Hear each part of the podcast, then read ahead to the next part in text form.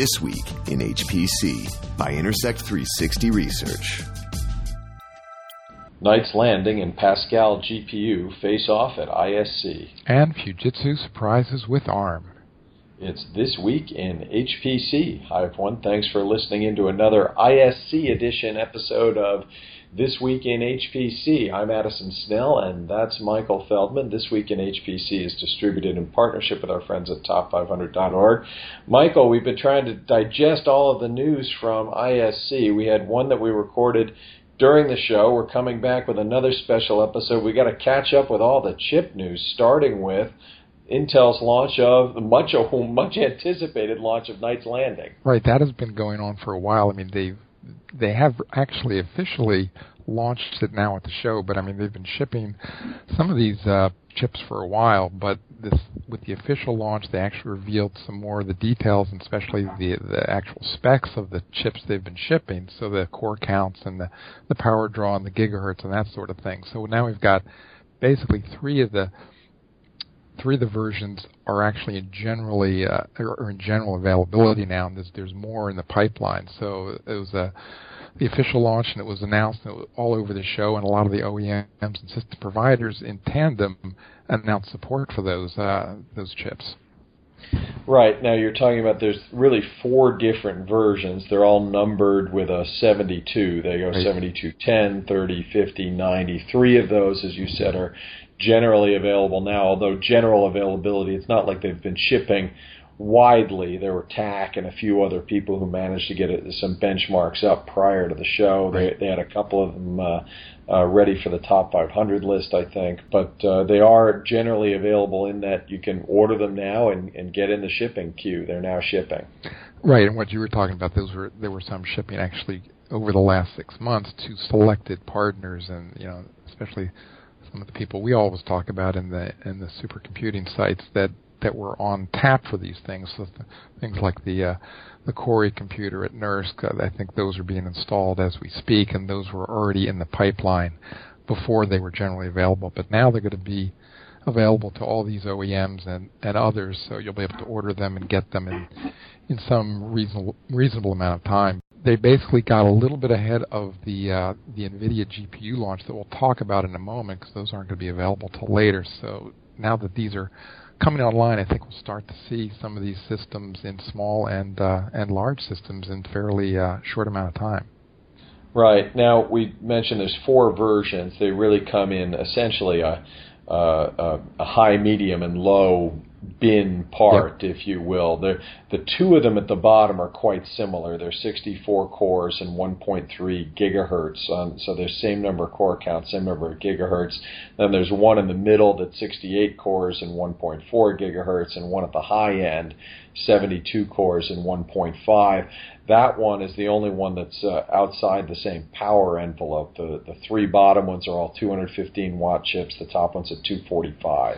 Right, that top bin part is for uh, obviously maximum power and throughput and flops. That one gets close to three and a half teraflops of peak double precision performance. Um, that one actually that won't, won't isn't generally available right now. That won't be available for a couple of months uh, until September. That's the farthest one out, right. right? The others are. So you have that that part, that high bin part that that's clocked higher, that that runs a little bit hotter, and that's probably going to be the premier one uh, for a lot of the supercomputing installations if they're wanting maximum power because it's uh, it's it's about a half teraflop more above the uh, the lower clocked versions. But you basically can pick and choose according to maximum power, performance per watt.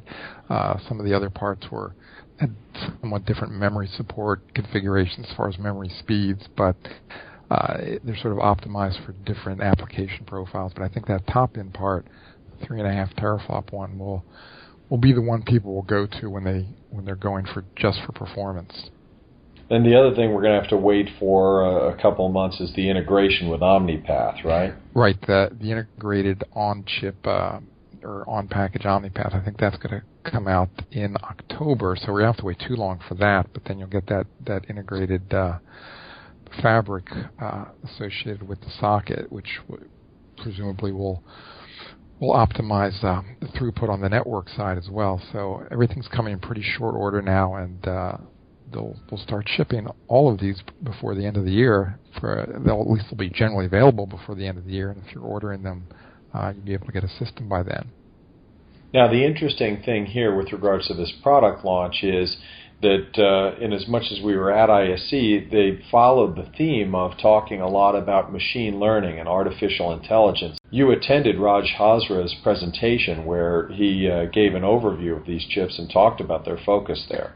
Right. In that particular uh, talk, I mean, he he did introduce the uh, he did launch the chip at this, but he spent a good deal of that uh, session just talking about the influence of artificial intelligence and machine learning on the HPC space and how Intel was now uh, now devoted to it 100%, and even brought up some benchmarks with with Knights Landing towards the end of that on how well it does on on some of these uh, uh, deep learning types of applications. So uh, there was a lot of emphasis there by Intel. I think they see this market as as one of the higher volume markets uh, in within HPC, the, the training side of deep learning that, uh, of course, NVIDIA and their their GPU line has done so well with. They they want to go head to head with NVIDIA here, and they think they've got this chip that can do it. They they did bring out a, a few benchmarks that were fairly impressive.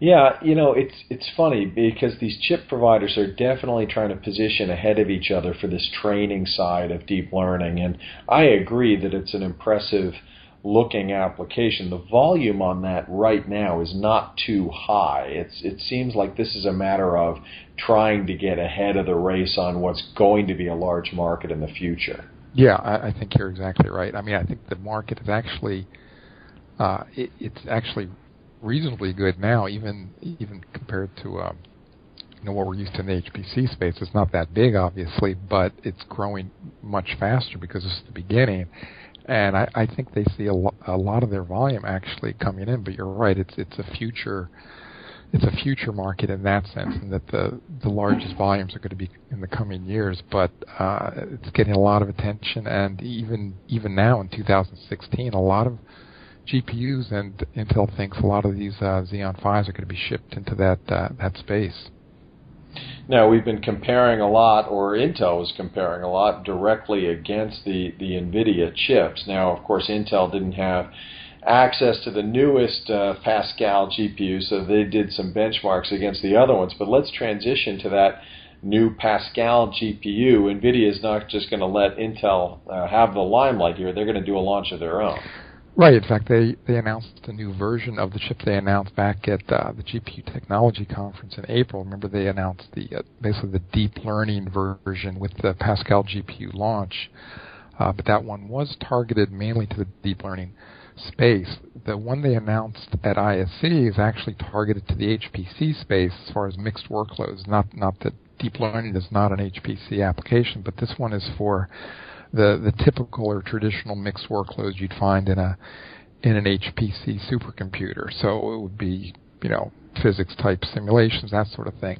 It's it's the same chip though. In fact, it's the same name. There's it's still the P100. They just tweaked it a little bit to to target it to this market. And the main thing they did actually was to actually to turn the clock down a little bit and make it less performant ironically so to get it into a 250 watt power envelope that is a little more comfortable for thermal uh, designs of, of most uh, most OEMs uh, servers. Uh, they they felt like they had to get it below the 300 watt threshold that they had the original chip in, um, which were oriented, like I said, for deep learning more custom designs. Here they they actually clocked it down and they sacrificed about 11% in performance. So uh, it's like uh, came out like 4.7 uh, teraflops per GPU, which is very good. It's just a, a tad slower than the um, than the original version, but uh, still a very performant chip. And in peak performance, uh, we just mentioned it's going to beat the uh,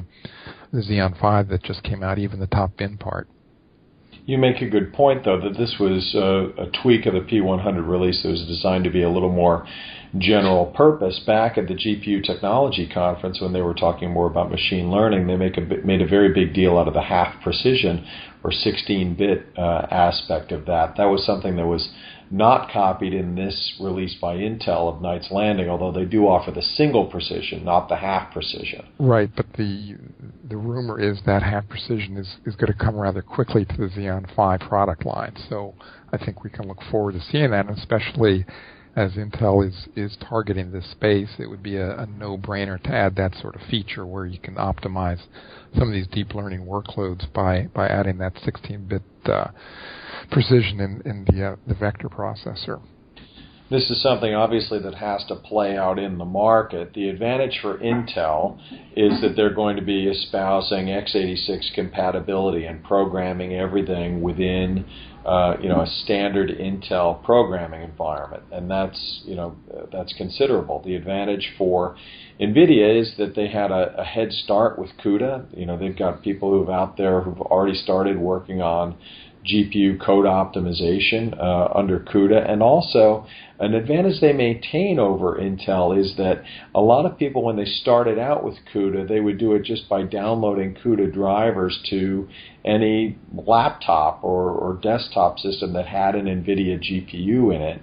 Uh, with Intel, even though you're operating within a standard Intel programming environment, you still have to order a specific machine that's going to have a Knights Landing processor in it. I don't just have one lying around.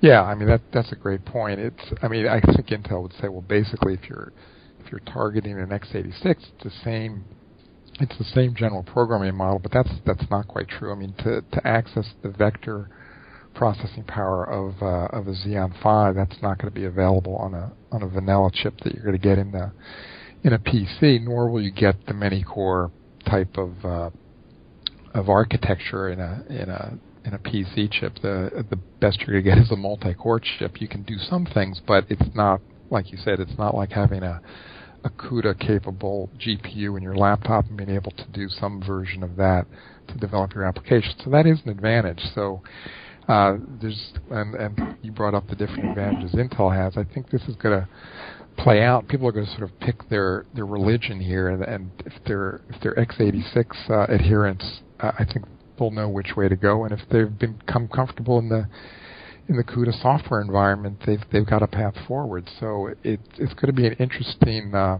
battle this year in the coming months, especially in 2017, as this, these products really go right. into into volume production, and uh, people sort of pick sides and go. But I think uh, this this Xeon Phi is is really the first uh, decent competition Nvidia's had. I think it'll start to eat into some of their market share, but since the whole market's growing, I think everybody can still profit from what's going on here. Well, uh, we know from our studies that people think they're going to be supporting multiple architectures going forward. Yep. That's a statistic we've said on this podcast before. 88% of HPC users think they'll have multiple processing architectures going forward. If we look, GPUs have a slight edge in favorability and how many people are adopting it.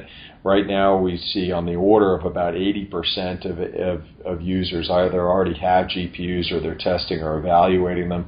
That's compared to about on the order of 60% for the Xeon Phis in terms of already have or, are looking at testing or evaluating them. Now, more of the Xeon Fire in the testing or evaluation phase. But even so, that gap is not as big as it was, and it's not as big as maybe you would have thought it would be. Yeah, I think uh, over the next year things are going to change, and uh, I think both of these architectures are very powerful, and they both have paths going forward. People are just going to have to get used to supporting multiple architectures for different types of environments, and that's the way it'll be for a while. And speaking of supporting multiple architectures, there was another big announcement, and this one I think a surprise announcement during the show that people didn't really see coming, and it came in a in a funny um, in a funny session. It was actually during the the vendor showdown sessions where the sponsors get to give uh, their speed presentations and answer a couple of questions about them to the delight of the audience. And Fujitsu dropped a bit of a bombshell in the course of their five minute, three slide presentation, announcing that for their post K supercomputing architectures, they're going to start incorporating ARM processors. And I think this was maybe one of the bigger announcements during the show. Yeah, I mean, if this had been, uh, you know, IBM or Intel or any of the big American companies, this this had a lot of uh, press announcements around it, but since it was Fujitsu, it was much lower key, but they they did announce it and they had it in a couple presentations. So it was a surprise to people, but some people were speculating that they would drop their SPARC line uh, going forward for this post K, this exascale system that they're planning to uh, to field in the 2020 timeframe and move to something else. But uh, it it was sort of a shock to everybody because there was, there was no uh, foreplan. They hadn't told anybody originally about what they were thinking of doing, and yeah, they're going to actually. The more interesting thing about it, it's not just Fujitsu that's doing this. I mean, they are going forward with this, but they're actually going to work with ARM Holdings to define an HPC variant of the 64-bit ARM architecture, and presumably, uh, if that's done, then that spec will be available to any licensee going forward, which means all the ARM players who want to build a, uh, an HPC version of the ARM uh, will be able to do so just by licensing the spec in whichever way they want to do that. And I think there are a couple, three or, or three uh, of these vendors that that will want to do that, and all of a sudden we'll have a different uh, we'll have a different landscape uh, going forward. Yeah, I had suspected that we would start to see some Intel processors like Knights Landing coming into this roadmap, and you know, I, on Monday morning I got those slides prior to the session under embargo till the afternoon, and it definitely shot my eyebrows up as a great validation, probably the best validation we've had thus far for ARM in this market uh, to go to. Um, uh, you know, I think that there's a couple of aspects of this. One might be the power efficiency, and then Michael, you were talking about the broader application portfolio. Right. I mean, they're going to make this a, sort of a general purpose HPC chip, if, if there's such a word for that. Um, but they're going to basically add the vector capability that one would expect for HPC. They're going to add some of the other high-end features server features that uh, you get with um, a high-end chip. So that's all going to go into this spec. I mean, they're going to work it out. The work hasn't been finalized yet, and in fact will be announced in some detail at the up- upcoming Hot Chips conference in August in uh, in Silicon Valley. So everybody, I think, is going to look forward to that and see what the the details will pan out to be. But uh, I think this is going to move forward fairly rapidly. Fujitsu needs this chip to go into the exascale development uh, process, and they're gonna they're gonna need right. something by. I mean, they're gonna deploy this thing by 2019, so they don't have a whole lot of years. This thing's got to come out pretty quickly and be settled. Um, so I think we're going to see it move forward, and then once once that spec is out, we could see uh, other players like AMD and Cavium pick up on this license and, and, and make their own chips, and uh, it'll it'll be a much more interesting space if uh, people start building these chips and then the OEMs can pick them up. Yeah, I mean, for all the talk that there was around China and the top of the supercomputer list, we have to remember that there are funded on-record plans for exascale in Japan and France, and uh, you know this was a big announcement with regards to Japan's plans. Yeah, it is. And and going forward, just thinking about the ramifications of this. I mean, it's not just they're going to have a hardware spec that's going to be available for other players, but the Fujitsu effort to field this post K system is going to bring the the software forward as well. Some of that software, a lot of the software, is probably going to be open source. So there's going to be open source support for this ARM HPC architecture, which again can be picked up by other vendors and, and used to push the ecosystem in HPC forward. So uh, this this is a big development, and my feeling is this this sort of brings this effort. I mean, if it plays out like like they're planning, it, it brings this effort on par with the Open Power Consortium in a sense, because again, there's a bunch of players there that are going to to bring the ecosystem forward and support, among other things, HPC. But in this case, uh, before this happened, the ARM ecosystem in HPC was was not oriented towards the performance sector. It was all sort of the vanilla data center workloads that people were thinking about. But this gives them a, a powerful uh, platform uh, in both hardware and software to move forward. And I think it actually does put them on sort of an equal footing with uh, with open power. You think equal footing now, huh? I, I think so. I mean, uh, we're going to find out more in a couple months how how this actually is going to be implemented, what the specs going to be like, and what's going to be available. But uh, from the way I see it, I I see uh, I, I sort of almost see, in a sense, more potential from the OEM side of, of picking up an ARM HPC platform because a lot of them are going to be resistant to pick up a power platform. Yeah. Uh, there might be a more uh, it might be an easier adoption to, to go an ARM way for those customers that are looking for an alternative to x86. Uh, I'll disagree with you there. Uh, to me, equal footing is a step too far. Now, I was uh, disappointed in the lack of momentum that we saw in open power at this show. I would have liked to have seen a couple wins or, or some big news on the open power side. It was kind of the one chip architecture where we didn't have any big news at ISC. But to me, to to suggest that ARM is now on equal footing with Open Power, I, I think that's too far. Open Power still has a shorter path toward adoption for high performance applications, and I think the the ecosystem is farther ahead than ARM, the compatibility is farther ahead than ARM, the testing's farther ahead than ARM.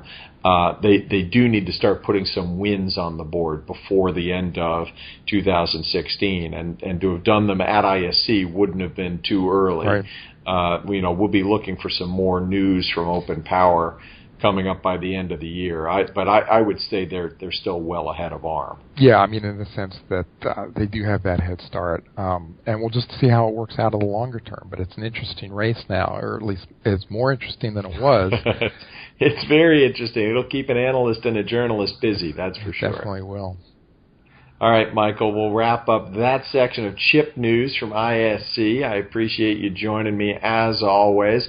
We'll try to squeeze in one more podcast this week before we get back to our regular programming schedule. Thanks for listening. You've been listening to This Week in HPC. You've been listening to This Week in HPC, brought to you by Intersect 360 Research, actionable market intelligence for high performance computing.